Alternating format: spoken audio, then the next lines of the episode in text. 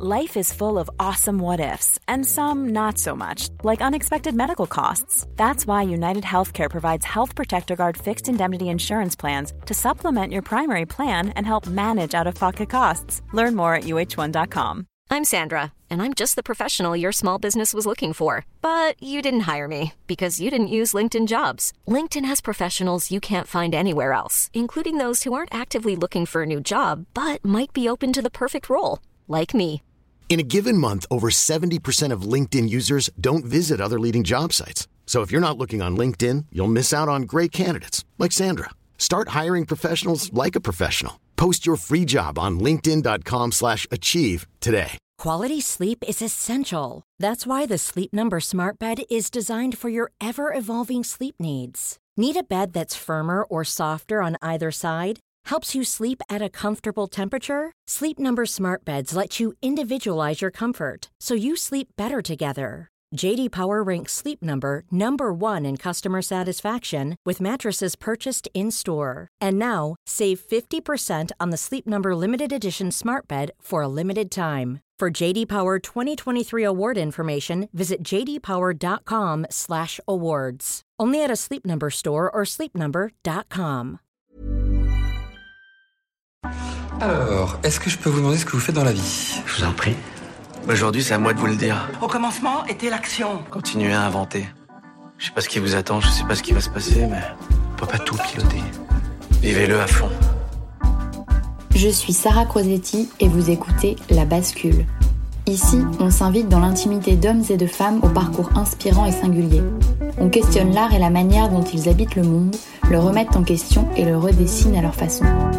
On discute de ce qui les fait vibrer, des moments clés de leur existence où ils ont basculé vers d'autres horizons que ceux vers lesquels on les avait orientés jusque-là.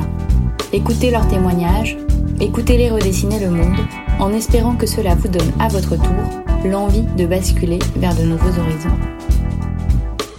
On arrive dans le monde, euh, on sait pas trop ce qu'on fout là, on construit nos carapaces pour se protéger et pour avoir un minimum de sécurité. Un jour, on se rend compte qu'il y a un schéma qui se répète en boucle dans nos vies. On se dit, ce schéma, il me va pas, mais je sais pas comment en sortir. Et c'est à ce moment-là que ça commence à être intéressant. Et en fait, finalement, les bascules, ça parle de ça. Ça parle de, j'arrive à un truc où je suis insatisfait, je sais pas pourquoi, comment je retrouve la plénitude dans ma vie, à l'intérieur et à l'extérieur. Et là, je commence à me défaire de mes couches, de croyances, de jugements, de machin, de mes couches d'oignons, pour me relier à l'être que je suis.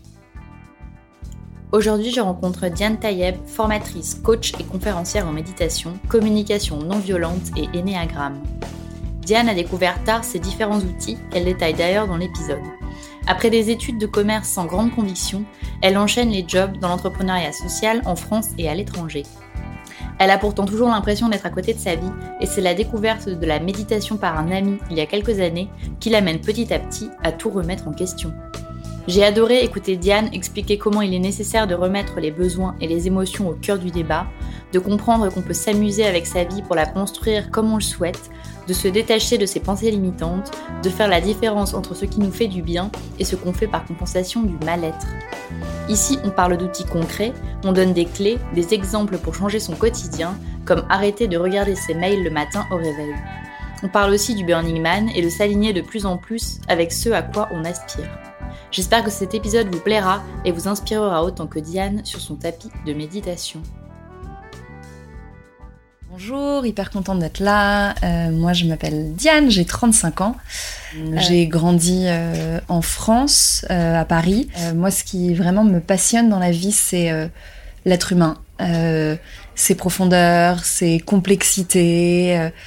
Qu'est-ce qui va faire en fait que on va pouvoir construire une vie qui a du sens pour nous? Et qu'est-ce qui va faire en fait qu'on va pouvoir déployer vraiment la partie de nous la plus euh, la plus profonde, la plus essentielle? Je crois que c'est vraiment ça qui me, qui me passionne. Moi, je, je viens d'une double culture, euh, euh, on va dire orientale et occidentale. Je suis née à Paris, j'ai grandi en France, et mes parents sont nés en Tunisie. et c'est quelque chose aussi, je pense, qui a beaucoup influencé, mine de rien, euh, ma personnalité et ce que je fais aujourd'hui parce que on va dire que la culture occidentale euh, m'a apporté beaucoup le fait d'analyser, de comprendre, de chercher et que ben euh, tout mon héritage oriental est très autour de des émotions, du foisonnement de vie, etc. Et c'est comme si en fait, à travers ben, tout le cheminement que j'ai fait de comprendre mon intériorité, ben, j'avais besoin de mettre du sens sur ben, voilà, les impulsions de vie, les émotions, etc. Peut-être un peu cliché de dire ça, mais en tout cas, je le vis un peu comme ça. Aujourd'hui, ce que je fais, c'est j'accompagne des gens à la rencontre d'eux-mêmes. Euh, ça prend plusieurs formes. Je donne des conférences, des stages, des ateliers. Et j'ai vraiment trois pratiques piliers qui m'ont soutenu et qui m'accompagnent. Euh, la méditation de pleine conscience, euh, qui vraiment, ben voilà, est ma pratique au quotidien pour rester connecté à moi, à, mes ressentis, à mes émotions, à mes aspirations. La communication non violente, la CNV, qui est aussi une pratique incroyable, qui qui m'aide à clarifier en fait ce qui se passe. En fait, méditation, sentir, CNV, mettre des mots. Et ensuite l'énéagramme, qui est encore autre chose, qui est une grille de lecture des personnalités, euh, qui, euh, qui aide à comprendre les différents mécanismes de fonctionnement des uns et des autres. Euh, et donc ça, c'est mes trois pratiques qui m'accompagnent. Et à partir de ces trois pratiques, ben, j'aime transmettre et accompagner des gens, euh, notamment sur euh, le fait de construire une carrière professionnelle qui a du sens pour eux, euh, à travers bah, Switch Collectif par exemple, mais aussi d'autres d'autres structures euh, d'orientation professionnelle pour les lycéens par exemple. Et surtout, euh, moi, ce qui me passionne, c'est comment faire en sorte que les gens vivent une vie authentique avec qui ils sont, pro ou perso d'ailleurs. Hein. Et là, ben, l'énéagramme euh, ou d'autres d'autres pratiques sont mes piliers en fait pour accompagner, donner des conférences, des formations. Si on revient sur ton parcours à toi, euh, parce que c'était pas arrivé euh, spontanément tout de suite à euh, ce, que tu décrivais, la pleine conscience mm. et, toutes les pratiques mm. qui vont autour de ça. tu as commencé par un parcours qui est beaucoup plus classique. Ouais. Est-ce que tu peux en parler? Ouais, clairement. bon, déjà, moi, j'ai un peu le syndrome de la bonne élève, je pense comme beaucoup de gens, mais je voulais plaire, je voulais faire comme il faut.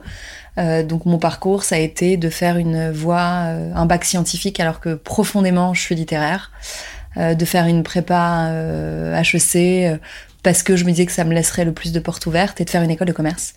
Donc j'ai fait une école de commerce, mais j'avais quand même toujours un peu un vide à l'intérieur de moi, comme s'il y avait une part de moi qui se disait mais qu'est-ce que je fous là?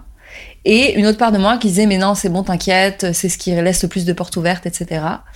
mais j'étais tout le temps dans une ambivalence de qu'est-ce que je vais pouvoir faire qui a du sens pour moi? Donc j'ai un peu cherché dans tout ce qui est autour d'entrepreneuriat social, mais aussi euh, de d'organisations internationales qui font du développement de pays, euh, euh, comment dire, en développement comme le Cambodge, l'Inde, etc. Et j'ai vraiment cherché ma voie à travers ça. plus ou moins fructueusement, plutôt moins que plus. et puis après, j'ai travaillé dans une fondation aussi qui finançait des projets dans l'éducation. Bref, j'ai toujours cherché comment comment ce que je pouvais faire avait du sens. Euh, et malgré tout, du coup, tu l'as pas trouvé non. par cette voie-là Non.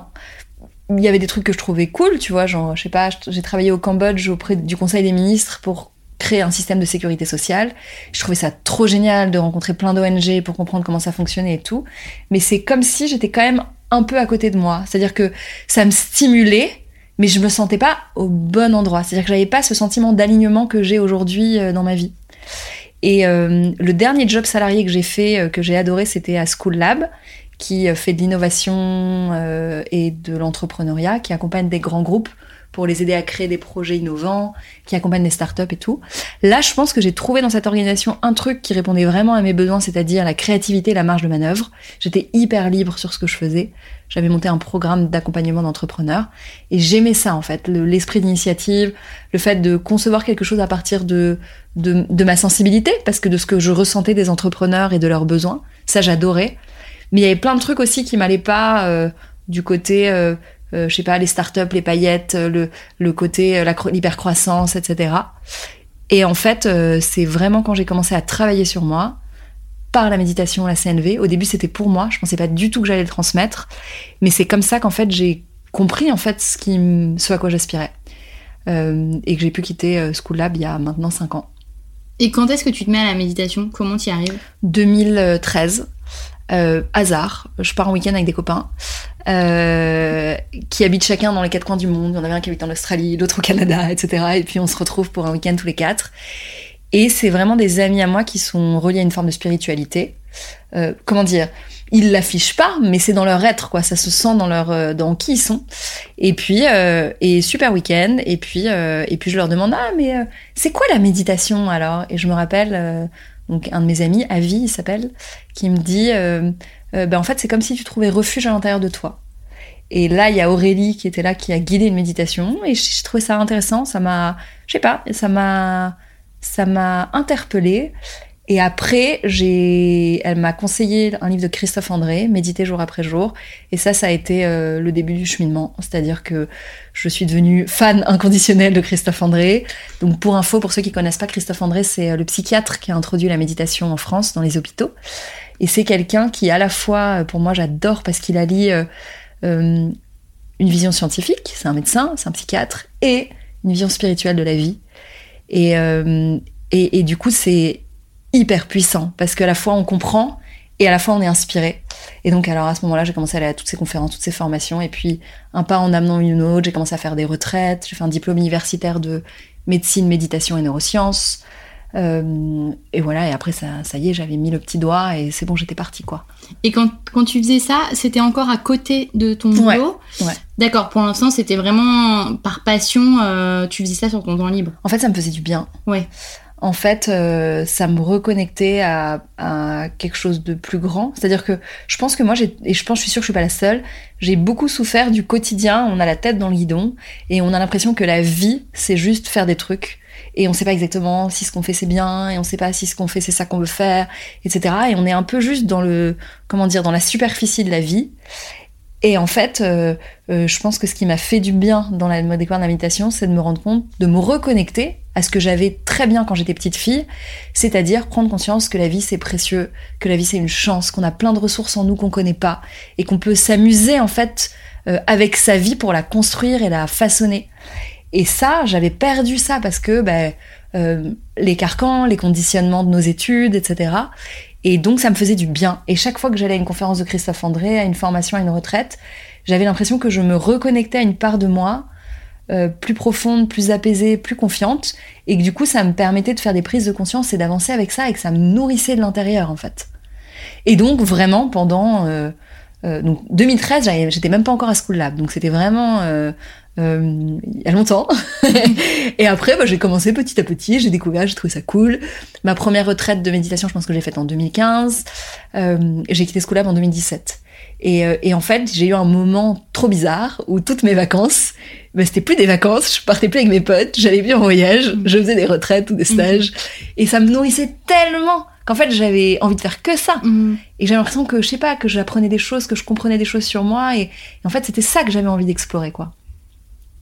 Et c'est ça qui m'a amené à quitter euh, School Lab euh, en 2017. Et est-ce que du coup, la quand tu as commencé euh, cette pratique, est-ce que tu te, rends, tu te rendais compte euh, que ça impactait tes décisions? Ou tu disais euh, que tu prenais m- des, des- enfin, tes décisions plus en pleine conscience, ce genre de choses. Est-ce que tu as des souvenirs ou des exemples dans ta vie où tu t'es dit, euh, grâce à ça, euh, non, ça j'arrête, ou alors je me mets plutôt à ça? Ça s'est fait hyper progressivement et au début c'était des toutes petites décisions, mais je pense qu'en fait ça commence vraiment là.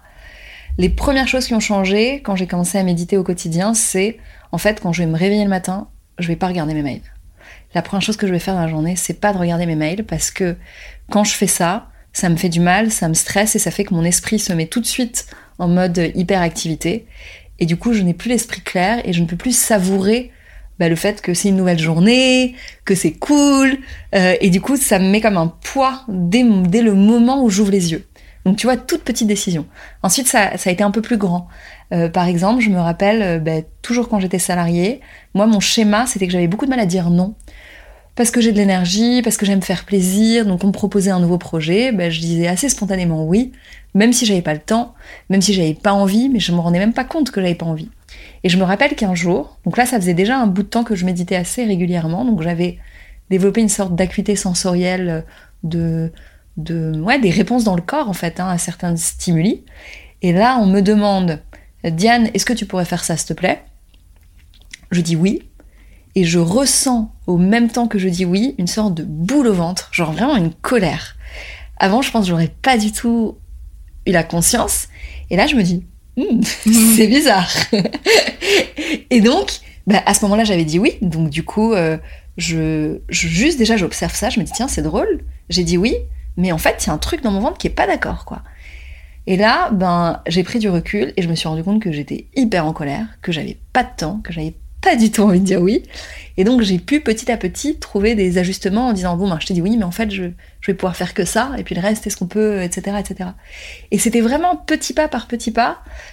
Et puis ben jusqu'à ce qu'en fait ce soit des décisions. Alors là il y avait ça, il y a aussi le fait de voir des amis. Parfois il y avait des copains qui m'avaient proposé de les voir et j'étais contente de les voir. Mais en réalité le jour arrive et je me rends compte que je suis crevée et que j'ai envie de dormir et que j'ai pas la disponibilité d'esprit pour les voir. Et avant, dans mes schémas, je me serais dit, ben non, tu leur as dit que tu les voyais, c'est pas cool, etc., etc. Et je me serais même pas autorisé la, possibilité de leur poser la question. Et là, ça a commencé à changer où je leur dis, bah écoute, je suis crevée, si tu veux, on se voit, mais est-ce que tu serais plutôt dispo dans quatre jours? Si la personne me dit, ben non, écoute, c'est pas cool, j'ai organisé ma soirée pour ça, j'ai vraiment envie de te voir, bien sûr que j'allais les voir, ou selon mon niveau de fatigue, mais avant, j'aurais même pas posé la question, j'aurais juste pris sur moi. Et donc tout ça, petit à petit, c'est comme si ce schéma de s'adapter à l'autre pour faire plaisir, prendre sur soi en permanence, c'était des faits en fait, avec le temps. Pour avoir plus de justesse dans les prises de décision, mm. jusqu'à ce que la décision soit je vais quitter mon job. Mm. Et ça d'ailleurs, est-ce qu'on peut revenir un peu sur cette bascule Alors ça a pris du temps. Franchement, ça a pris genre, euh, je sais pas, un an, un an et demi. ça, c'est euh, toujours bien de le dire. Ouais. Il n'y a aucune bascule qui se fait euh, comme ça en Ça a pris vachement de temps. Mais en fait, ce, j'avais pas, ce dont j'avais pas conscience, c'est que, franchement, je pense pendant les deux ans avant que je quitte mon dernier job salarié, en fait, j'étais déjà en train de préparer la suite. Mais je le savais pas. Parce que je pense que quand on est dans la roue du hamster, quand on est dans l'œil du cyclone, on est juste anxieux et inquiet et on a juste hâte de savoir quelle sera la suite. Et donc, on n'a pas forcément le recul l'inquiétude fait qu'on voit pas tout ce qu'on est en train de mettre en place en fait. Et euh, il y a que a posteriori qu'on peut se dire mais en fait ça faisait deux ans que je préparais cette bascule, mais je m'en rendais pas compte. Comment ça s'est fait? Hyper progressivement. Euh, première étape, euh, il y a un truc qui me va pas dans mon job. Ah, il y a quand même eu un petit déclic. Ah, il y a eu plusieurs déclics, hein, clairement. Euh, oh là là. Euh, déclic numéro 1, je vais à Burning Man euh, en 2014. Donc je venais de commencer School Lab. Donc c'est vraiment le tout début. Ça, c'est plus vraiment le truc qui, je pense, m'a mis sur le chemin, moi. De... Juste pour les gens qui ne savent pas ce que c'est. Ah oui. Burning Man, c'est un festival incroyable aux États-Unis, dans le désert du Nevada, avec 80 000 personnes. Donc c'est un truc énorme. Où en fait, pendant une semaine, euh, bah, des personnes se réunissent et créent ensemble une ville éphémère fondée autour de la créativité, de l'intuition, euh, de la spiritualité, des rencontres, euh, voilà. Et, euh, et, en fait, c'est vraiment un espace où le temps, la conception du temps change, parce qu'en fait, ben, on n'a pas de téléphone, on n'a pas de montre, euh, on, est juste accordé avec le, les cycles du soleil, quoi. Euh, on se balade un peu à, on peut pas joindre les gens. Enfin, c'est bête, mais aujourd'hui, on peut joindre quelqu'un tout le temps, mais là-bas, non, on peut pas joindre les gens. Donc, en fait, c'est des rencontres fortuites, c'est des retrouvailles hasardeuses. Du coup, il y a plein de magie qui se crée autour de ça, et puis il y a plein d'ateliers toute la journée, les plus absurdes des uns que les autres, et aussi des ateliers, je sais pas moi, euh, de, bah, de méditation, de yoga, de gestalt thérapie, qui est une forme de thérapie. Enfin, il y a plein, plein, plein de choses qui euh, invitent vraiment à la reconnexion à soi. Et euh, quand je suis revenue de Burning Man, je pense que mon ma conclusion a été Diane, en fait, tu as une sensibilité très puissante que tu as toujours refoulé, renié en pensant que c'était un, vrai défaut, une faiblesse, un poids. Et si tu allais voir ce que c'était que cette sensibilité? Ça, je ça a été la toute première étape de ma bascule, euh, de mon alignement de vie euh, en tant que Diane. Après, comment ça s'est manifesté professionnellement Il y a eu un autre déclic, un peu différent, où euh, euh, bah, j'étais dans mon boulevard de boulot et euh, c'était cool, hein, j'avais plein de satisfaction, de reconnaissance, de me sentir utile, plein de relations hyper nourrissantes et tout. Et j'étais crevée, je courais tout le temps partout. Et je vivais quand même un sentiment de vide un peu existentiel, un peu de oh là là, je cours partout, mais pourquoi en fait? À quoi ça sert tout ça? Et en fait, j'ai pris des vacances longues de trois semaines où j'ai tout coupé et euh, toute seule. Et en fait, c'est comme si ça m'avait switché ma perception. Quand je suis rentrée, j'y arrivais plus. Euh, j'allais au boulot tous les jours et j'arrivais pas, j'arrivais, j'avais plus d'énergie à donner, j'avais pas envie d'être là. Euh, ça, ça a été une autre étape. J'ai été voir mes chefs, je leur ai dit ça va pas. Ils m'ont dit le plus important c'est que tu prennes soin de toi. J'ai fait ma première retraite de méditation cet été-là. Euh, en fait, ça a été vraiment concomitant. J'ai encore eu un autre déclic quand j'ai fait mon stage de CNV six mois plus tard. Ça, ça ressemble un peu à un burn-out. Ouais, je pense. Mais comme j'ai jamais été diagnostiquée telle quelle, je, ça n'a pas été dit. Après, j'en ai parlé à psy plus tard qui m'a fait non, vous avez rebondi trop vite, c'est pas un burn-out. Mais franchement, ça, on avait quand même les. Je pleurais tous les jours, j'étais vraiment mal, quoi. J'étais pas bien du tout. J'étais désœuvrée, je crois que c'est vraiment le mot, quoi. Et, et en fait, j'ai trouvé du soutien et des ressources dans la méditation, la CNV, etc. Et ensuite, j'ai eu un autre déclic quand j'ai fait un stage de CNV, euh, où ça m'a aidé à me reconnecter à mes besoins. Et où je me suis dit, en fait, j'ai besoin de liberté, j'ai besoin d'exploration, j'ai besoin de calme, j'ai besoin de repos. Tout ce que mon job, à ce moment-là, pouvait absolument pas m'ouvrir, m'offrir. Et après, euh, j'ai eu un temps où à chaque fois que j'allais en rendez-vous professionnel, j'avais un truc en moi qui disait non, ça va pas, non, t'as pas envie d'être là, t'as pas envie d'être là. Et au bout d'un mois, deux mois, trois mois, quatre mois, je pouvais plus me mentir en fait. Je pouvais plus me mentir. En fait, le truc c'est que ces outils-là, c'est tellement des outils d'authenticité de soi à soi qu'on peut plus se mentir. En fait, ça on n'y arrive plus. Même si on voudrait, on n'y arrive plus. Et donc petit à petit, et donc euh, voilà, je savais que je voulais partir, j'en ai parlé à mes chefs qui m'ont proposé plein de trucs. Donc ils m'ont proposé ben, de, de euh, monter une antenne de School Lab en Israël, euh, de, de monter une direction des ressources humaines à School Lab. À l'époque c'était encore assez petit, on n'avait pas. Plein de projets super intéressants, mais je sentais qu'il y avait un truc qui voulait pas à l'intérieur de moi. Et j'étais pas claire, pendant des mois, je me prenais la tête, j'avais des coups de fil avec un copain au téléphone tous les deux jours pour lui dire Ah, je sais pas quoi faire, aide-moi Et en fait, petit à petit, avec le temps, ça s'est clarifié. Et aussi, j'ai fait une retraite de méditation en silence. Et au sortir de la retraite, c'était évident, il n'y avait plus aucun doute. Et dix jours plus tard, je, je négociais ma rupture conventionnelle. Donc ça a été très progressif et il y a eu des moments de déclic. Oui, parce que tu as pris le temps justement de te prendre des moments pour toi. Ouais. Et, euh, et, ça, ça revient souvent dans les interviews. Euh, je veux dire, bah, souvent les gens ont pas pris assez le temps de. Soit ils n'ont pas du tout pris le temps de se retrouver avec eux-mêmes et auquel cas ça explose en vol. Soit justement ils ont pris ce temps et au final euh, ça a fait basculer. Mais ça, c'est quand même un conseil. Enfin, en tout cas, un des de tes conseils primordiaux, c'est déjà d'essayer de se dégager des moments, comme tu dis, même avant, t'es partie toute seule en vacances. Indispensable. tu t'es fait des retraites. Indispensable. En fait, je crois que pour certains d'entre nous, c'est difficile d'être face à soi. D'autant plus dans nos sociétés, si on a vécu en ville, on est habitué à surcharger notre temps et avoir peur de la solitude, mhm. avoir peur du face-à-face avec soi-même. Et en fait, moi, j'ai vraiment envie de, de, rassurer euh, tous ceux qui écoutent pour dire que il y a peut-être une phase qui est un peu flippante, c'est vrai, mais qu'en fait, il y a plein d'outils qui peuvent nous accompagner et qu'en fait, cette rencontre, elle est juste merveilleuse parce que, ben, comment dire, la première personne dont on a la charge et la responsabilité sur Terre, c'est nous-mêmes. On est là, dans ce corps, dans cette personnalité. Qu'est-ce qu'on va en faire, en fait, de cette vie? Qu'est-ce qu'on va en faire? Et la seule manière de savoir ce qu'on va en faire, alors peut-être pas la seule manière, mais on va dire la manière euh, la plus douce et fluide de savoir ce qu'on va en faire, ben, c'est d'oser aller se rencontrer. Alors moi, ma théorie, mais après, euh, tout ça, c'est des, des, convictions, on n'est pas obligé d'être d'accord, mais moi, je pense que si on le fait pas, de toute façon, la vie va nous mettre des claques. Parce que c'est j'ai mon prof de CNV, Thomas, qui donnait cette, Thomas Dansbourg, qui donnait cette euh, métaphore que j'adore. Il disait, en fait, euh, la vie, elle est bienveillante, elle va toquer à la porte. C'est comme un ami qui venait à la porte pour nous dire un message. Il vient, il, il frappe, il frappe. Et nous, on est au lit et on bouge pas. Et ben, si il sait qu'on est là et qu'on répond pas, et ben il va toquer un peu plus fort et un peu plus fort. Et puis à un moment, il va genre défoncer la porte et nous, soulever de notre lit pour nous réveiller, quoi. Et ben, moi j'ai vraiment cette conviction et je pense avoir vécu aussi que la vie, elle, fait ça. C'est-à-dire que si on, soit on répond à la porte qui toque et on essaye d'aller voir ce qu'il y a et on, et on, ben on va à la rencontre de soi-même, de ses peurs, de ses envies, de ses aspirations. Mais si c'est trop dur et qu'on n'y arrive pas, et ben en fait, ça va être, je sais pas, des ruptures amoureuses, des burn-out, euh, voire des maladies, euh, etc., qui vont, qui vont nous réveiller de notre torpeur pour nous réveiller à notre vie, quoi.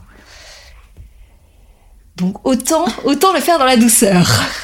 ouais, non, je suis d'accord. Euh. Oui, et après ça donne toutes ces crises qu'on dit crise de la quarantaine. C'est parce qu'en fait les gens ne sont pas posés les bonnes questions Exactement. Plus, tôt, quoi. Et après, comment dire, on peut aussi être doux vis-à-vis de nous-mêmes. On fait de notre mieux. On est vraiment dans une société qui nous a pas encouragé à faire ça. Donc c'est pas facile en fait. Ça demande beaucoup de courage et ça demande d'aller à contre-courant. Et il y a un truc que tu dis sur ton site euh, et qui, euh, rebondit sur euh, ce que disait un des invités, Pedro Correa, c'est qu'à l'école, on, ne t'encourage pas à apprendre justement toutes ces choses sur toi et qu'on te met foultitude de choses dans la tête dont tu ne te souviens même plus dix ans plus tard. Mais effectivement, on t'apprend pas effectivement à t'écouter, euh, à avoir confiance en toi, enfin mm. toutes ces choses euh, qui sont quand même des outils euh, pour la suite. Du coup, ça, ça m'a interpellée. Mm. Je me suis dit, en fait, toi, ce que tu as fait, c'est que tu as fait ton apprentissage toi-même. En mm. fait. Je pense que j'ai j'ai pas. Alors, j'ai vécu une enfance hyper heureuse, avec une famille hyper aimante et tout, mais j'étais pas hyper bien dans ma peau parce que je me sentais toujours à côté, je me sentais toujours décalée. J'avais l'impression que plein de choses me heurtaient. J'étais sensible à plein de choses, je pense très idéaliste, et je comprenais pas pourquoi. Euh, je sais pas, les enfants entre eux étaient si brutaux, violents, parfois dans les mots. Il y avait plein de choses que je comprenais pas, mais j'avais rien pour me m'accompagner là-dedans en fait. Et moi, j'aurais, enfin, ça a été une révélation pour moi de comprendre ce que c'est qu'une émotion, d'apprendre à, à, à écouter ce qu'elles veulent nous dire. Enfin, ça a été euh, vraiment genre euh, pouf, révélation. Et j'aurais beaucoup beaucoup aimé euh, apprendre ça plus tôt. Et euh, je me dis qu'une école euh, plus respectueuse de l'être humain et qui euh, déploie les potentiels des êtres humains va davantage les écouter pour, que chacun se déploie plutôt que de, de les enfermer dans un, dans un moule euh, qui marche pas d'ailleurs Mhm. parce que euh, on se retrouve avec des bons élèves mais insatisfaits qui rentrent bien dans le moule mais qui se réveillent un jour en se disant qu'est-ce que je fous là ou des gens qui rentrent pas dans le moule et qui en souffrent donc il y, a- il y a quelque chose qui est pas Mhm. qui est pas juste dans ce modèle là Et toi, quand tu pars de School Lab, donc tu as la chance d'avoir une rupture euh, conventionnelle qui te laisse un peu de temps devant toi, euh, est-ce que tu sais déjà que euh, tout ce que tu fais pour toi, ça va devenir ton métier? Ou est-ce que t'as pas trop d'idées et tu te dis pour l'instant, je vais pratiquer à fond et, et je vais essayer de trouver une autre manière de, de subvenir à mes besoins? Alors les deux, c'est-à-dire que l'envie de partir est déjà une envie d'avoir du temps et de me dire oh, oh là là mais je rêve d'avoir du temps pour aller apprendre tout ce que j'ai envie d'apprendre aujourd'hui. Et en parallèle, je me dis bon, comment je fais pour gagner un peu ma vie? Tiens, je vais faire un peu de freelance. Au début lié avec les sujets que je savais faire avant à School Lab, c'est-à-dire innovation, entrepreneuriat et tout. Donc ça a commencé comme ça. Et quand j'étais encore en poste à School Lab, j'avais déjà commencé à voir si je pouvais euh, faire des missions euh, euh, de freelance autour de l'entrepreneuriat et donner des cours de méditation. Et ça s'était fait un peu naturellement. Et j'avais déjà un tout petit peu de demande entrante. Ça représentait pas grand-chose, mais suffisamment pour me donner confiance. Euh, et donc les premiers mois, euh, bah, je me suis... euh, euh, je sais même plus ce que j'ai fait, 2017-2018. Les premiers mois, bah, j'avais juste plaisir à lire, faire des formations, etc. etc. Et, et en fait, j'ai commencé un petit peu à intervenir dans des boîtes au, au sujet d'entrepreneuriat, de start-up, etc. Et pas longtemps après, j'ai rencontré Switch, euh, qui a été une, une, une- une très belle rencontre en fait, mais dont je connaissais quasiment pas l'existence. Donc en fait, moi je crois vraiment cette Et phrase oui, de Goethe. Switch, donc Switch Collective. Ouais, Switch Collective. Euh, on va Alors. faire un peu de pub gratos.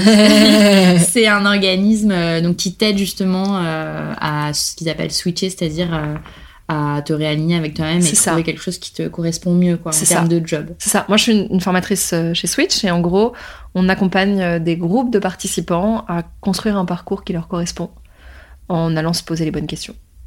Et euh, c'est un programme de formation collective. Et donc toi quand tu les rencontres, donc là tu fais pas de la méditation, tu fais. Je euh, fais déjà de la Si méditation. tu fais de la méditation, Je donne. euh, Est-ce que j'ai déjà commencé à. Si, je pense que j'ai déjà commencé à donner quelques stages de cycle de méditation avec beaucoup d'humilité, vraiment en mode. euh, Mhm. J'étais même pas formée à l'époque pour donner des, des cours de méditation. C'était juste, je transmets à partir de moi ce qui me touche et ce qui m'aide. Et puis, ben voilà, donc avec beaucoup de. tranquillement, quoi. Et je commence ça. Et euh, la CNV m'a bouleversée six mois avant. Je trouve ça dingue. communication non violente. Communication non violente. Je trouve ça. Je trouve que c'est un truc Et de si malade. tu peux un peu rappeler peut-être Ouais. les grands principes pour les gens qui connaissent pas? Ouais. En gros, la communication non violente, qui porte un nom qui est très euh, imparfait, euh, on va dire que c'est une pratique pour comprendre nos besoins derrière nos mots et derrière, derrière des situations qu'on vit. Et ça part du principe que derrière chaque sentiment, il y a un besoin. Un sentiment agréable parle d'un besoin satisfait, un sentiment désagréable parle d'un besoin qui n'est pas satisfait. Exemple, euh, ben là, euh, euh, je me sens joyeuse, enthousiaste et pétillante parce que ça, le, bah, le fait de partager tout ça répond à mes besoins de, de partage, de profondeur, de, de sens, voilà. Et, et, euh, et on va prendre une situation désagréable. Hier, j'étais un peu inquiète et stressée euh, parce que je cherchais, alors c'est vraiment bête, hein, mais du coup c'est intéressant, je cherchais une robe pour un mariage et, du coup j'ai passé du temps à chercher une robe et j'arrivais pas à trouver. Et du coup je me stressais à aller chercher plein de trucs alors que j'avais peu de temps, donc je ressentais une sorte de frustration, de colère et de de euh, euh, d'anxiété. Et les besoins qui étaient pas nourris, c'était un besoin de calme, de confiance, de douceur, et du coup je me mettais la pression. ok? Donc en gros, tout ce qu'on ressent est une information sur ce dont on a besoin. Et là, je l'ai donné sur des exemples euh, du quotidien, mais en fait, quand on fait un travail dessus assez profondément, moi j'ai fait, des, j'ai fait cinq stages d'une semaine à chaque fois, donc c'est hyper profond. On va explorer des colères qu'on a eues, euh, même des trucs assez lourds par rapport à ses parents, par rapport à machin. Mais en fait, c'est un truc de dingue, tout ce qu'on comprend sur nous. Et surtout, on se reconnecte à nos fondamentaux, à ce qui est vraiment essentiel pour nous. Et c'est comme si ça nous, remettait dans notre axe. Donc moi, j'avais, quand je suis quand je suis partie de School Lab, c'était en septembre 2017, j'avais fait un stage de CNV six mois avant. J'avais été bouleversée. J'avais l'impression d'avoir une boussole intérieure qui me guidait au quotidien hyper puissante. Donc, euh, en gros, je lisais beaucoup. Je suivais pas mal de formations qui m'intéressaient. Euh, je commençais à donner un petit peu des ateliers, des conférences, plutôt liées au, au nouveau mode de management, aux startups, etc., etc. Et donc je rencontre Switch euh, parce que j'anime un hackathon sur euh, l'entrepreneuriat et qu'un des autres formateurs me dit qu'il postule pour Switch. Et je vois le à l'époque il y avait un livret avec tous les exercices. Et je regarde ça je me fais ah c'est cool. Et donc j'envoie un mail à la fondatrice euh, qui recrutait des formateurs à ce moment-là. Et ça match trop ça me parle trop. Et, et ça a été c'était super pour moi de rencontrer Switch. Parce que du coup là tu commences vraiment à à faire une sorte de coaching. C'était pas ce que tu faisais chez eux. C'était plus, euh, c'était pas du tout de la méditation, c'était un mix de plein de choses en fait. En gros, euh, via Switch, j'apprends plein de choses en fait avec le recul. Je pense que j'apprends à comment construire une formation qui est impactante. Parce qu'en fait, je suis formée à la méthode Switch. C'est euh, deux fondatrices, Clara et Béa, qui ont construit la méthode, qui l'ont éprouvée, etc. Et qui ont vraiment construit une pédagogie. Et donc, nous, les formateurs qui rejoignent, on est formés à cette pédagogie, donc ça nous donne aussi plein de clés de tiens, qu'est-ce qui marche en fait pour euh, euh, faire des déclics chez les gens, pour les accompagner, pour leur donner confiance, etc. etc. Donc j'apprends plein de trucs. Et, euh, et, et aussi, moi j'adore accompagner des gens dans au contact de leurs peurs, de leurs rêves, de leurs aspirations, de leurs blocages, etc. et donc là-dedans, du coup, des compétences que j'avais déjà acquises chez School Lab de transmission et d'accompagnement, eh ben, je les mets au service de ce qui a le plus de sens pour moi, c'est-à-dire l'être humain, ses profondeurs et son mystère. Et alors, quand tu quand interviens chez eux, euh, qu'est-ce que c'est les, peurs les plus, euh, les plus communes que tu vois chez les participants les... Peur de se planter, peur de jamais trouver sa voie, peur euh, de, du regard de l'autre, peur de peur financière, peur de de se dire bah tiens j'ai atteint tel niveau professionnel est-ce que si je, change de voie et eh ben du coup je vais revenir en est-ce que c'est un retour en arrière en fait de faire quelque chose de différent? Euh, est-ce que je vais regretter? Ouais je dirais qu'il y a ça. Peur du regard de l'autre je pense que j'ai déjà dit. Mais c'est ah, voilà c'est à peu près les peurs les plus récurrentes. Peur de pas être légitime. Ah oui ok. Ça aussi. Ouais. Et ça, alors ça, j'allais dire, euh, pour, pour toutes les croyances qui sont la plupart du temps des croyances limitantes, est-ce que tu as des conseils ou des outils ouais. Euh, pour essayer justement de, de t'en défaire euh Première chose, c'est de reconnaître la croyance pour ce qu'elle est. C'est-à-dire, chaque fois, alors ça, moi, la méditation, elle m'aide beaucoup parce qu'en fait, parfois, on n'est pas conscient de ses pensées. Mais en vrai, chaque fois qu'on se rend compte que dans notre esprit, il y a un truc qui nous dit c'est comme ça et pas autrement, prendre conscience que c'est une croyance. Alors parfois c'est des phrases toutes simples qu'on se raconte dont on s'en rend même pas compte, genre j'y arriverai pas, je suis pas à la hauteur, je suis pas capable. Non mais c'est pas possible à tel âge de changer de vie. Non mais de toute façon tel type de boîte il recrute que tel truc de personne. Et parfois c'est des choses, euh, euh, comment dire, par exemple c'est des jugements qu'on a sur soi. Ah mais de toute façon je suis trop sensible.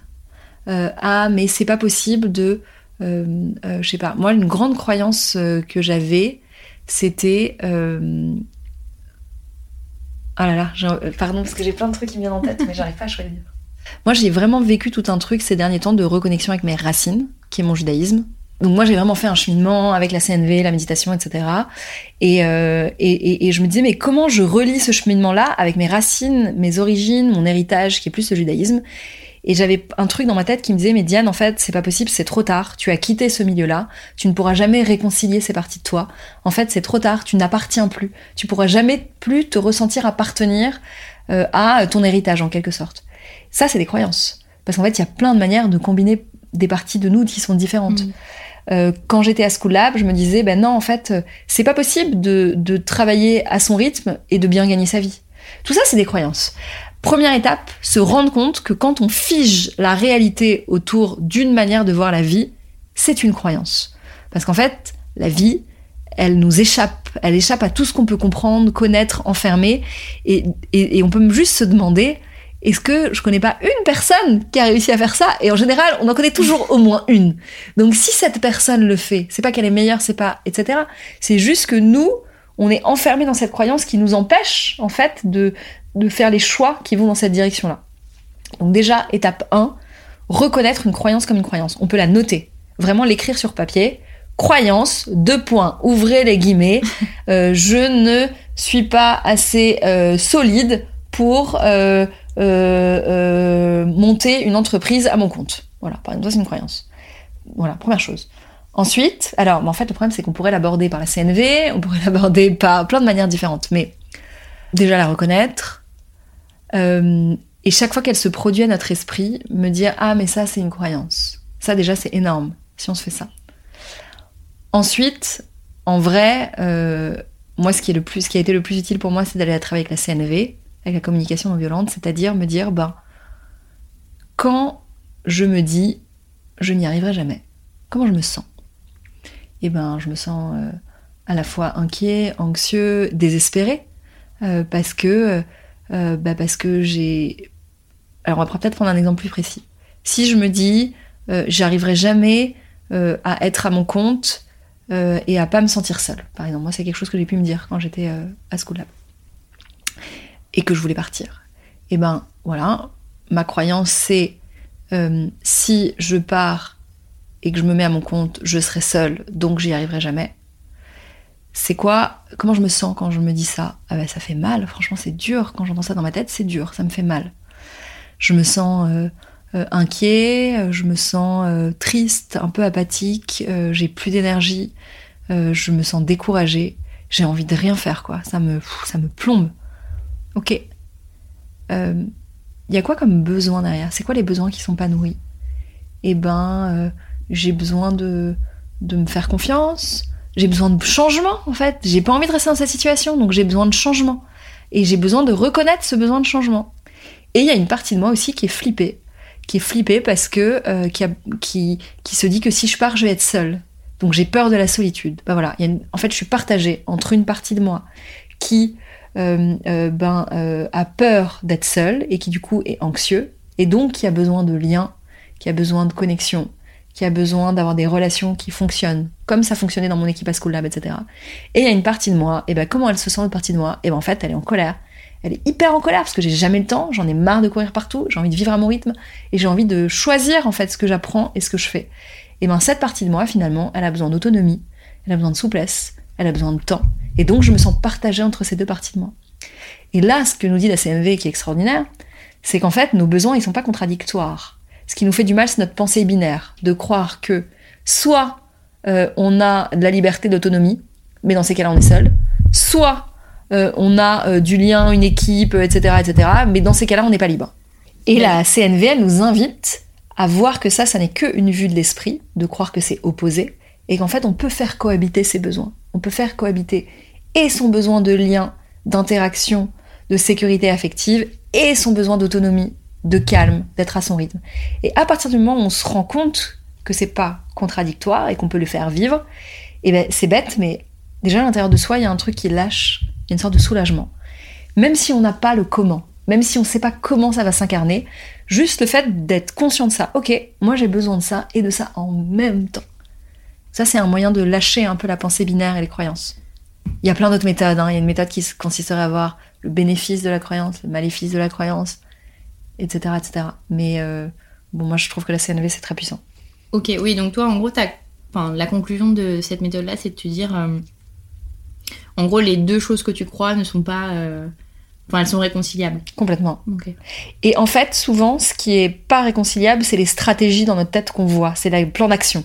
On se dit, bah tiens, soit je suis dans une boîte et je suis dans une équipe, donc je suis pas seule, soit je suis à mon compte, donc je suis pas dans une équipe, donc je suis seule. Et en effet, je peux pas être et dans une boîte et à mon compte. Donc on a l'impression que ça rentre en contradiction. Alors que si on redescend au niveau des besoins, qu'on va plus profondément, en fait, être dans une équipe, ça répond à quel besoin ben, De soutien mutuel, de réciprocité, d'entraide, de collectif, etc., etc.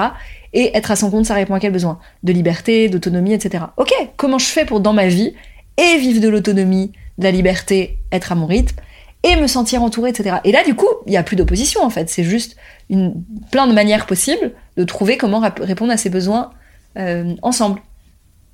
En l'occurrence, pour moi, ça a été... Euh, euh, bah déjà, j'ai rencontré plein de potes qui étaient... Qui, enfin, qui sont maintenant des potes, mais plein de freelances qui ont été dans la même aventure, donc on s'est vraiment entraidés, etc., etc. par toutes les retraites, les stages que j'ai faits, je me suis reliée à plein de communautés qui sont euh, sur les sujets qui m'intéressent, etc. Bref, je me suis jamais sentie seule en étant à mon compte. Mais à cette époque, je pouvais pas le savoir. Mais c'était important pour moi de reconnaître ces besoins-là. J'ai besoin de liberté et j'ai besoin d'interaction. Ok. Je sais pas si c'est clair, parce qu'en fait, c'est difficile de décrypter un cas en CNV en quelques minutes. Oui, non, non, si, si, c'est très clair. Euh, c'est très clair. je trouve que c'est quelque chose qui est moins connu. Alors, autant euh, la méditation. La CNV, ça La CNV, c'est un peu plus connu. Ouais, c'est clair. Euh, L'énéagramme, Avec plaisir pour en parler. Est-ce que euh, tu peux euh, expliquer un peu en quoi ça consiste? Carrément. L'énéagramme, c'est une grille de lecture des personnalités qui dit que, évidemment, on est tous uniques et singuliers, il n'y a pas de Sarah, il n'y a pas de Diane, etc. Et que néanmoins, il existe neuf manières de voir, d'interagir, de sentir, de percevoir le monde dans lequel on vit, et du coup notre relation avec les autres et du coup notre rapport à l'action. Enfin bref, que ça influence tout en fait. Et que euh, finalement, euh, ces neuf euh, visions de la réalité sont des conditionnements qu'on porte en nous et que notre bascule, finalement, si on a une bascule à faire dans notre vie qui est la plus importante, est d'apprendre à se défaire de ces conditionnements pour être plus libre. Je vais peut-être donner des exemples. alors, c'est des archétypes, hein, donc c'est assez caricatural quand on en parle en termes d'archétypes. Évidemment, c'est beaucoup plus nuancé que ça dans la réalité, mais c'est juste pour, pour se donner un, euh, comment dire, un, euh, une vision un peu claire. C'est un modèle en fait. Hein. Mm. Donc par exemple, on va considérer qu'il y a euh, un type de, de, de profil, d'archétype, où leur plus grande peur, c'est d'être enfermé. Et du coup, il y a la croyance que s'ennuyer égale être enfermé égale souffrir. Et ça va dans tous les sens. Si je souffre, je suis enfermé. Si je suis enfermé, je souffre. Si je suis enfermé, je m'ennuie. Si je m'ennuie, je souffre. Tout ça est égal. Alors, le néagramme, on peut le voir toujours du point de vue de la blessure et du point de vue du moteur. Et du coup, il y a, un moteur sur ce profil-là, euh, de curiosité, d'apprentissage, de liberté, voilà, de, de, plaisir, etc., etc.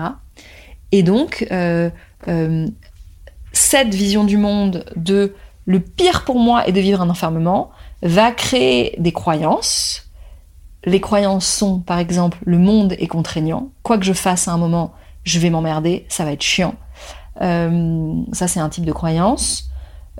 Qui va amener des formes de, de, comportement et de vision, de valeurs, de vision du monde, donc les valeurs, ça va être l'hédonisme, euh, la curiosité, l'ouverture, euh, le plaisir, etc., etc. Et donc des comportements qui vont être, par exemple, ben voilà, ça va être plutôt des, personnalités qui vont adorer faire de nouvelles choses et adorer découvrir de nouveaux projets, euh, lancer de nouvelles initiatives, relier deux sujets différents entre eux. on trouve ça hyper stimulant. Mais dès le moment où dans un projet, on va traverser un moment où il y a besoin de s'engager pour traverser une difficulté, ben, ça va être beaucoup plus dur que de se barrer pour trouver un autre projet plus cool. Et donc le chemin d'évolution de ce type de d'archétype est d'apprendre à respirer au cœur de la contrainte et de se rendre compte en fait on ne comment dire, de réouvrir. En fait, c'est alors pardon parce que là, c'est on parle en termes plus de de spiritualité, psychologie, etc. De réouvrir son ego en fait et de se rendre compte qu'en fait, si je suis face à la contrainte, je ne vais pas euh, mourir, m'effondrer, disparaître, et qu'en fait, je peux apprendre à traverser la contrainte pour évoluer en quelque sorte et pour apprendre à m'engager. Parce qu'en fait, ce qui se passe, une structure de personnalité, c'est que pendant tout un temps de ma vie, ça me nourrit et ça me permet de grandir. Et il y a un moment où ça m'enferme. Moi, je connais bien ce profil parce que j'ai des proches que j'aime très fort qui, euh, qui, euh, qui sont dans cet euh, archétype-là. Et ben, pendant toute une partie de leur vie, c'est génial parce qu'en fait, ils vont explorer plein de choses et, ils sont vachement curieux, apportent beaucoup de joie autour d'eux, sont très joyeux. Et il y a un moment dans leur vie où il y a une frustration de, mais en fait, pourquoi est-ce que j'arrive pas à aller au bout des projets? Pourquoi est-ce que j'ai du mal à m'engager, etc. Et à ce moment-là, moi. ah ouais, c'est vrai, ah c'est drôle. Je me reconnais tellement Ah, dans super ce que tu dis. Alors après, parfois il y a le risque dans les diagrammes où, où quand on en a entendu qu'un, et ben en fait, Ah, peut-être. alors peut-être, alors bon, Mm. j'en sais rien, mais ok, c'est rigolo. Et donc, le chemin d'évolution dans ces moments-là, c'est d'apprendre à travailler avec la peur de l'enfermement et la peur de la contrainte pour pouvoir se déployer à travers ça et du coup ne pas être conditionné par la peur du conditionnement, Mm. en quelque Ouais. sorte. Euh, ça, c'est un des archétypes. Et as, en fait, t'en as neuf. Il y en a neuf. euh, ok. Et on peut le voir comme... euh, alors, bon, en fait, je vois que j'assume de plus en plus de parler de spiritualité. Peut-être que je veux bien définir ce que j'entends par spiritualité. Moi, je considère que l'être humain, il vient dans le monde et qu'en fait, il vient avec des mécanismes de défense qu'il va créer pour se protéger, qui va être un peu sa carapace. Et que le but de la vie, euh, le sens de la vie, c'est finalement doter ses carapaces petit à petit comme une couche d'oignon qu'on enlève pour être la partie de soi la plus déployée, ouverte, heureuse. Pas dans un bonheur euh, extérieur de c'est bon, je suis sécurisée, j'ai euh, tel job, tel couple, tel machin, etc. Mais un bonheur profond qui a été quelque chose qu'on a maturé, intériorisé, parce qu'en fait, on est allé le chercher, quoi. Et donc, du coup, moi, je vois vraiment en fait la vie comme euh, comme si l'être humain, bah, c'est une pâte qu'on pétrit. Euh, on arrive avec notre personnalité et on pétrit notre, notre rapport avec le monde pour se déployer et pour lever comme un pain qui va être beau et qui va être bon.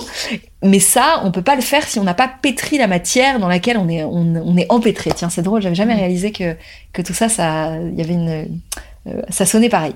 Et donc, du coup, ben, on arrive dans le monde, euh, on sait pas trop ce qu'on fout là, on construit nos carapaces pour se protéger et pour avoir un minimum de sécurité. Un jour, on se rend compte qu'il y a un schéma qui se répète en boucle dans nos vies. On se dit, ce schéma, il me va pas, mais je sais pas comment en sortir. Et c'est à ce moment-là que ça commence à être intéressant. Et en fait, finalement, les bascules, ça parle de ça.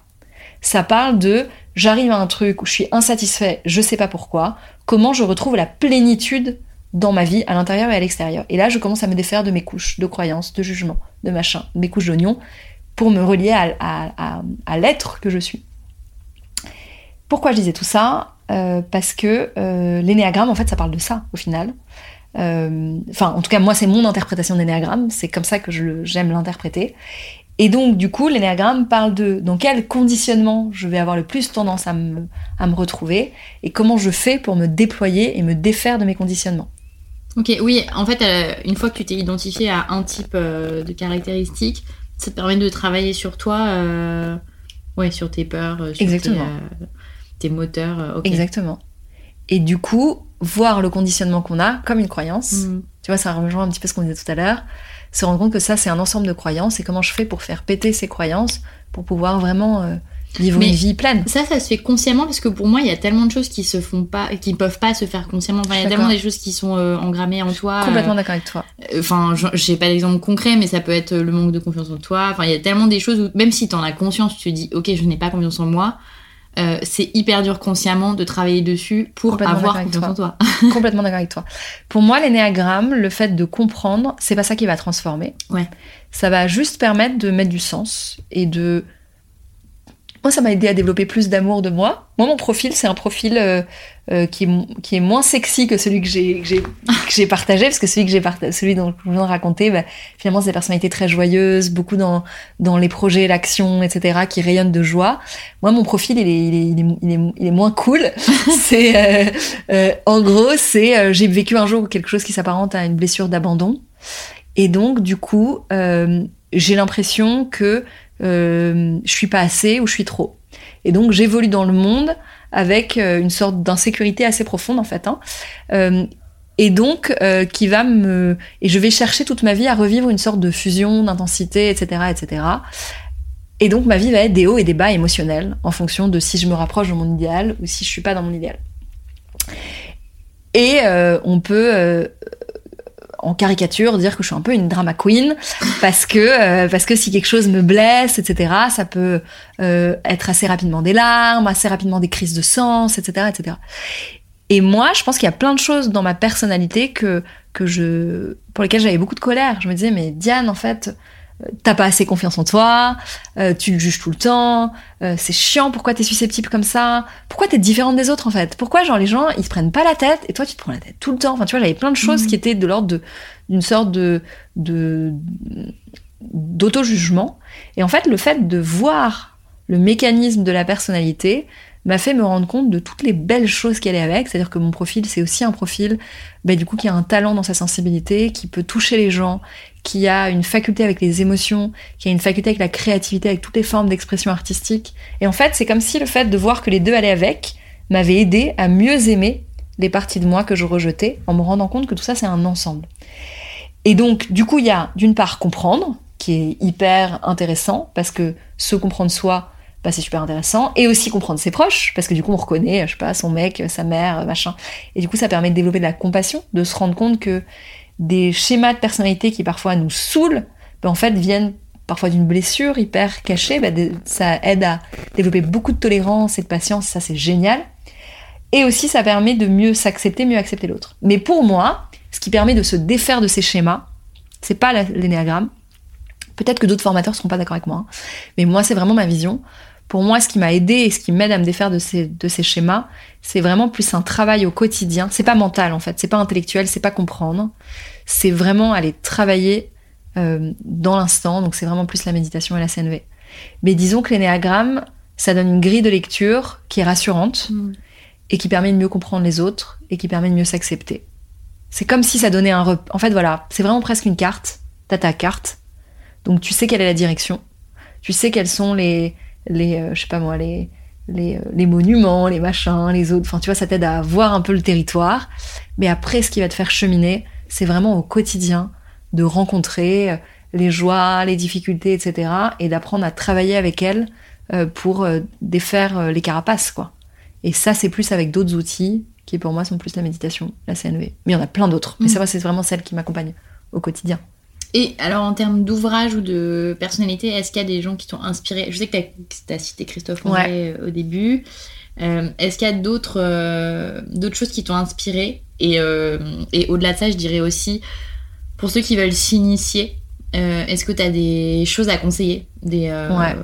des- Ça peut être des livres, mais ça peut être aussi, je sais pas, des vidéos, Ouais. des- plein de supports. Ouais. Alors, alors, en termes de pratique, moi, le livre, en effet, qui a été un peu déclencheur pour, euh, pour la méditation, c'est Méditer jour après jour de Christophe André. Il y en a plein d'autres, mais moi, celui-là, je le trouve hyper beau hyper, euh, euh, vraiment très inspirant. Ensuite, en, en énéagramme, il y a, y en alors il y a une tonne, mais il y aurait, alors ceux qui veulent en mode légèreté, en mode roman tranquille, euh, tiens c'est l'été qui approche, euh, j'ai pas trop envie de me prendre la tête. Il y a euh, un roman de Laurent Gounel, donc c'est vraiment très grand public et tout, mais c'est hyper euh, sympa et bien fait, qui s'appelle Je te promets la liberté, qui parle de l'énéagramme euh, à travers une femme qui revit la même journée neuf fois à travers le prisme de chacun des profils. Donc c'est Ah, hyper sympa et ludique et tout, donc c'est très chouette. Ça c'est une, c'est une, une comment dire une porte d'entrée euh, ludique, sympa, euh, joyeuse et, et qui voilà qui donne la première euh, la première premier passage quoi. Sinon en, en, en termes un peu plus enfin comment dire en livre un peu plus euh, euh, profond, ce serait Grandir avec l'énéagramme de Olivia Varin-Verdier ou Vernier, je sais plus. Euh, et donc ça c'est pour l'énéagramme. Ceux qui veulent, après avoir lu, en vrai le mieux c'est de faire un stage. Euh, moi je donne des stages assez régulièrement, j'en donnerai à l'automne. Si ça vous intéresse, n'hésitez pas à, jeter un coup d'œil. Euh, moi je suis formée au- auprès du CE, du Centre d'études de l'énéagramme, qui donne aussi plein de stages par ailleurs, partout en France. Euh, pour ce qui est de la communication non violente, ben moi, mon, enseignant favori euh, qui a changé ma vie et, que je trouve vraiment génial parce qu'à la fois il est très puissant et il est très humble. Et ça finalement, c'est une belle combinaison que moi j'admire beaucoup. S'appelle Thomas Dansbourg. Et s'il y a un livre à lire, ce serait Cessez d'être gentil, soyez vrai. Et il y a des vidéos aussi qui vont avec oui, ça me, je dis tout parce que ça me, ça me dit quelque chose. Je crois qu'il doit être chez moi ce. Ah ouais, génial. Et pour ceux qui ont un peu la flemme de lire le pavé euh, rédigé, ça existe aussi en mode BD. Donc c'est sympa aussi comme première approche. Euh, et Thomas, il est, il est vraiment, vraiment. euh, Enfin, chapeau à lui parce qu'il a réussi à mettre euh, des mots sur des réalités qui sont difficiles à, à comprendre, avec beaucoup de justesse, d'humour, de simplicité. Bref, chapeau. Ensuite, pardon, je fais un peu la liste non, des non, non, courses. mais c'est très bien. en méditation, euh, alors il y a plein de trucs qu'on pourrait dire. Bah, je donne, moi, je donne des stages là ce week-end-là. Euh, euh, bah, tout bientôt, j'anime un stage de méditation et de danse avec mon frère, pas loin de Paris. Et, voilà, c'est une manière aussi de s'initier. Euh, ceux qui veulent y aller un peu plus franco, euh, il y a des retraites de méditation en silence. Moi, le lieu que je que j'adore, c'est le Moulin de Chave, c'est en Dordogne. Et il y a mon enseignant qui est super, qui s'appelle Martin Aylward. Et il y a aussi un autre enseignant chouchou que j'adore, qui est un Québécois, qui s'appelle Pascal Auclair, qui vient en France une à deux fois par an, qui est juste génial. Alors, il faut avoir l'envie d'aller euh, être en silence pendant une semaine avec Mais soi. tu sais, quand tu me parles de ça, ça me fait penser au dernier bouquin de Welbeck là. Parce qu'en fait, il commence ah ouais, c'est intéressant. ça. Je l'ai pas lu. Et euh, yoga, je crois. Et, euh, et moi, ça m'a traumatisé de la retraite de silence Ah parce ouais. que il, il comment, en fait, il va à un stage comme ça et donc lui, il en parle euh, d'une manière où ça donne pas du tout envie. Enfin, Parce que c'est euh, difficile. Parce que c'est difficile. Ouais. Alors, chacun le vit différemment. Moi, les trois premiers jours de mes retraites, c'est toujours une traversée. Genre, je vais, typiquement, je vais rencontrer des croyances limitantes. Je vais rencontrer des jugements.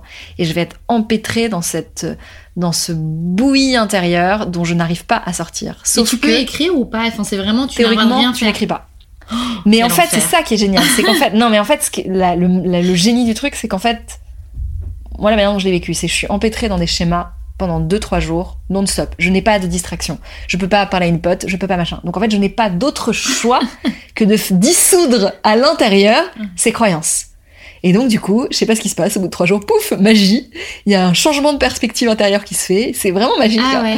Il y a un truc qui fait qu'il y a quelque chose qui se dissout dans ce schéma de pensée.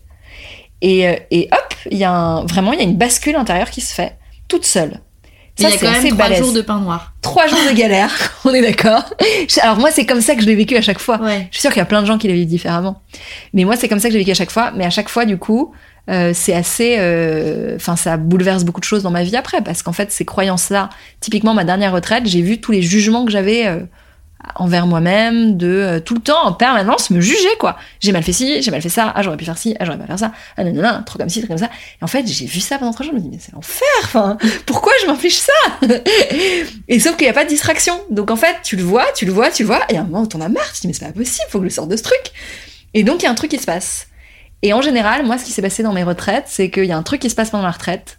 Et à ce moment-là, ben, il y a une sorte de relâchement émotionnel qui se passe. À ce moment-là, on commence à kiffer la retraite. Enfin, c'est comme ça que j'ai vécu. Et ensuite, les six mois, un an, enfin, l'année, enfin, tout ce qui suit la retraite est un, un enchaînement de prise de conscience, transformation et libération de ce schéma. Et du coup, c'est méga puissant. Mais je suis d'accord, c'est pas la méthode facile. Pour ceux qui veulent une retraite de méditation plus cool, plus douce, pas en silence, il y a le village des pruniers, qui est euh, un monastère bouddhiste ouvert à tous. Il n'y a pas du tout besoin d'être bouddhiste. euh, où on médite euh, quelques heures par jour, mais c'est tout doux, c'est pas en silence, et c'est génial, c'est joyeux, hyper inspirant. Enfin, c'est moi ma première retraite, je l'ai faite là-bas, et c'est un lieu génial, un lieu ressource extraordinaire. Et ensuite, il y a aussi d'autres livres que j'ai envie de conseiller, de Christiane Singer, qui est une femme euh, extraordinaire qui avait qui est décédée, je pense, il y a 10 ou 20 ans peut-être. Euh, c'est rare le- les livres des femmes qui ont, euh, comment dire, je pense que les femmes ont tendance parfois à moins oser transmettre, avoir cette posture en fait de sachant entre guillemets. Et Christiane Singer, ses livres sont, sont d'une puissance folle. Euh, Il y en a deux que je conseillerais. Euh, Éloge de l'engagement du mariage et autres folies. Très beau. Plus un livre sur l'amour, sur la relation de couple, mais aussi la relation familiale. Enfin, sur à quel point les relations intimes nous font travailler des choses assez profondes dans nos schémas et nous aident à les déployer. Génial. Et un autre livre qui s'appelle Où cours-tu? Ne sais-tu pas que le monde est en toi? Ne sais-tu pas que le ciel est en toi? Où cours-tu? Ne sais-tu pas que le ciel est en toi? Ça, ça parle que de bascule en fait, hein, ces livres-là. voilà. Ah bah, tu nous as donné euh, Il y en a pour 4 ans et demi lecture pour le mois de juillet août. non mais c'est super parce qu'en plus il y a plein d'approches différentes donc euh, mm. ouais chacun peut y trouver ce qu'il veut. Cool. Avec plaisir. Et donc si j'enchaîne sur une des dernières questions de l'épisode, c'est la question fatidique. Euh, quel serait ton ou tes conseils pour les gens qui ont envie de basculer? On t'en as déjà donné quelques-uns. Mais en gros, si tu devais mm. condenser un peu toi, tes enseignements, est-ce que tu as appris aussi de, de ton expérience personnelle? Ouais. Euh, première chose que j'aurais à dire, c'est se reconnecter à ce qui nous rend joyeux. C'est-à-dire que dans les moments où on est vraiment dans l'œil du cyclone et on n'est pas bien dans son job ou dans sa vie et qu'on ne sait pas quoi faire, etc., se demander qu'est-ce qui me ferait du bien. Mais pas du bien en mode compensation, genre je regarde des séries Netflix en boucle pour oublier et m'anesthésier le fait que je suis pas bien. Ça, ça marche pas. Mais qu'est-ce qui ferait que je me reconnecterais à mes ressources? Parfois, c'est, euh, je sais pas moi, aller marcher en nature. Parfois, c'est euh, lire tel livre, voir telle personne qui me fait du bien, etc., etc. Mais vraiment, écouter la boussole intérieure de ce qui me ressource, ce qui me fait du bien, ce qui me rend joyeux, pour reconstituer ma réserve d'énergie intérieure. Ça, c'est, je pense, c'est super important. Ah, je sais comment je peux, je peux donner ça avec une image euh, assez, euh, euh, comment dire, claire, que j'emprunte à Thomas Dansbourg, donc mon prof de CNV. un bateau, pour prendre le large, il a besoin de larguer les amarres et de, et de lever ses, ses, voiles. Et donc lever ses voiles, ce serait se reconnecter à ce qui nous rend joyeux, et ce serait clarifier ses rêves, ses aspirations. Et lever les amarres, c'est travailler sur ses peurs et ses croyances. Peut-être un conseil d'un petit truc au quotidien que moi j'ai fait avant, avant Switch, avant la CNV, avant la méditation. J'avais un petit carnet qui m'accompagnait au quotidien, où j'écrivais à chaque fois ce que je voulais plus et ce que je voulais. Et j'écrivais euh, en fait, c'est vraiment un petit carnet qui aide à se rencontrer soi-même. Hein. Et j'écrivais tous les jours, non mais là j'en ai marre, j'ai fait tel projet. Et en fait, je veux plus bosser pour des gens qui ont zéro reconnaissance, j'en ai marre. Je veux, et j'aspire à ceci, cela, ceci, cela. Et j'écrivais en permanence un peu ma liste de courses, ma liste de, de demandes au Papa Noël. Et en fait, je passais mon temps à écrire ce que je voulais, ce que je voulais plus. Et en fait, avec le recul, c'était hyper puissant parce que quand je relis ces carnets deux ans plus tard, tout ce que j'ai écrit que je voulais plus n'est plus dans ma vie, tout ce que j'ai écrit que je veux est dans ma vie. Et en fait, je pense que tout ça, ça aiguise euh, la boussole intérieure. C'est un peu comme quand on va faire des courses et que on sait que on veut acheter à son neveu et sa nièce, euh, je sais pas moi, euh, tel jouet et que d'un coup on commence à le voir partout. C'est un peu pareil en fait. Quand on commence à clarifier ce qu'on veut plus et ce qu'on veut, et eh ben ça apparaît. Et donc ça reprend l'image de Thomas qui est ben, je travaille sur ce que je veux plus, mais les amarres que j'ai envie de larguer et je travaille, je travaille sur mon cap, le, le le chemin que j'ai envie d'avoir. Et ça, je pense, ça c'est un truc hyper important. Euh, enfin, en tout cas, ça peut être un outil qui peut aider d'écrire, de prendre conscience de ce qu'on veut, de prendre conscience de ce qu'on veut plus, de se reconnecter à ce qui, est, ce qui nous rend joyeux. Mais ça, euh, ça me parle ce que tu dis parce que moi, pour l'instant, je suis au stade où j'ai travaillé sur ce que je voulais plus, mais je ne sais pas encore ce que je veux. Hmm. Et en fait, tu as raison de préciser que les deux sont aussi importants. Hyper importants. Mm. Ouais. Alors je sais pas si c'est des, des, conseils très concrets du quotidien, mais en tout cas, ouais, euh, faire ce qui nous fait du bien. Et euh, quand au quotidien on rencontre euh, des peurs, des difficultés, prendre du temps pour aller comprendre ce, que ça, ce que ça vient nous dire. Mais en fait, ce qui est difficile, c'est que ça, ça demande un vrai travail en profondeur et je pense qu'il y a vraiment des pratiques qui aident à ça. Et pour moi, les pratiques, c'est vraiment la CNV, la méditation. C'est clair. Bon, bah écoute, euh, Diane, on s'arrêtera là-dessus. Merci Sarah. Merci beaucoup à toi pour ton temps. Avec plaisir. Euh, pour ton témoignage, pour tous tes conseils précieux. Avec plaisir. Et euh, à très bientôt, j'espère. Juste, ah oui, une dernière chose, tu l'as un peu précisé pendant l'épisode. pour les gens qui veulent en savoir plus sur toi ou sur ce que tu fais, c'est sur ton site internet Ouais, sur Insta. Diane, alors, je sais pas comment tu prononces. Diane Tayeb. Diane Tayeb.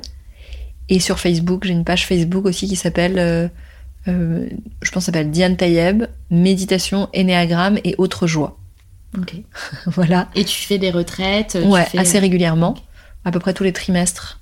Euh, donc là, par exemple, il y a le stage que je donne avec mon frère de méditation et de danse. J'anime régulièrement des cycles de méditation à Paris.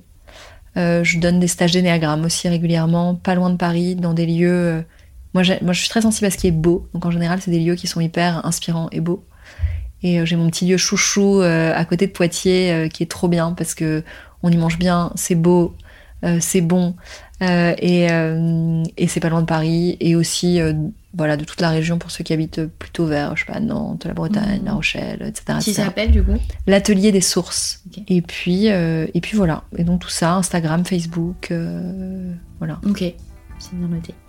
Merci à toi Diane. Merci Sarah. À bientôt. à bientôt. Pour retrouver toutes les références et les ouvrages abordés dans ce podcast, rendez-vous dans la description du podcast ou sur le compte Instagram French Bontemps. Et si vous avez aimé, n'hésitez pas à vous abonner, à laisser une petite étoile ou un mot doux sur Apple Podcast. À bientôt pour un nouvel épisode de La Bascule.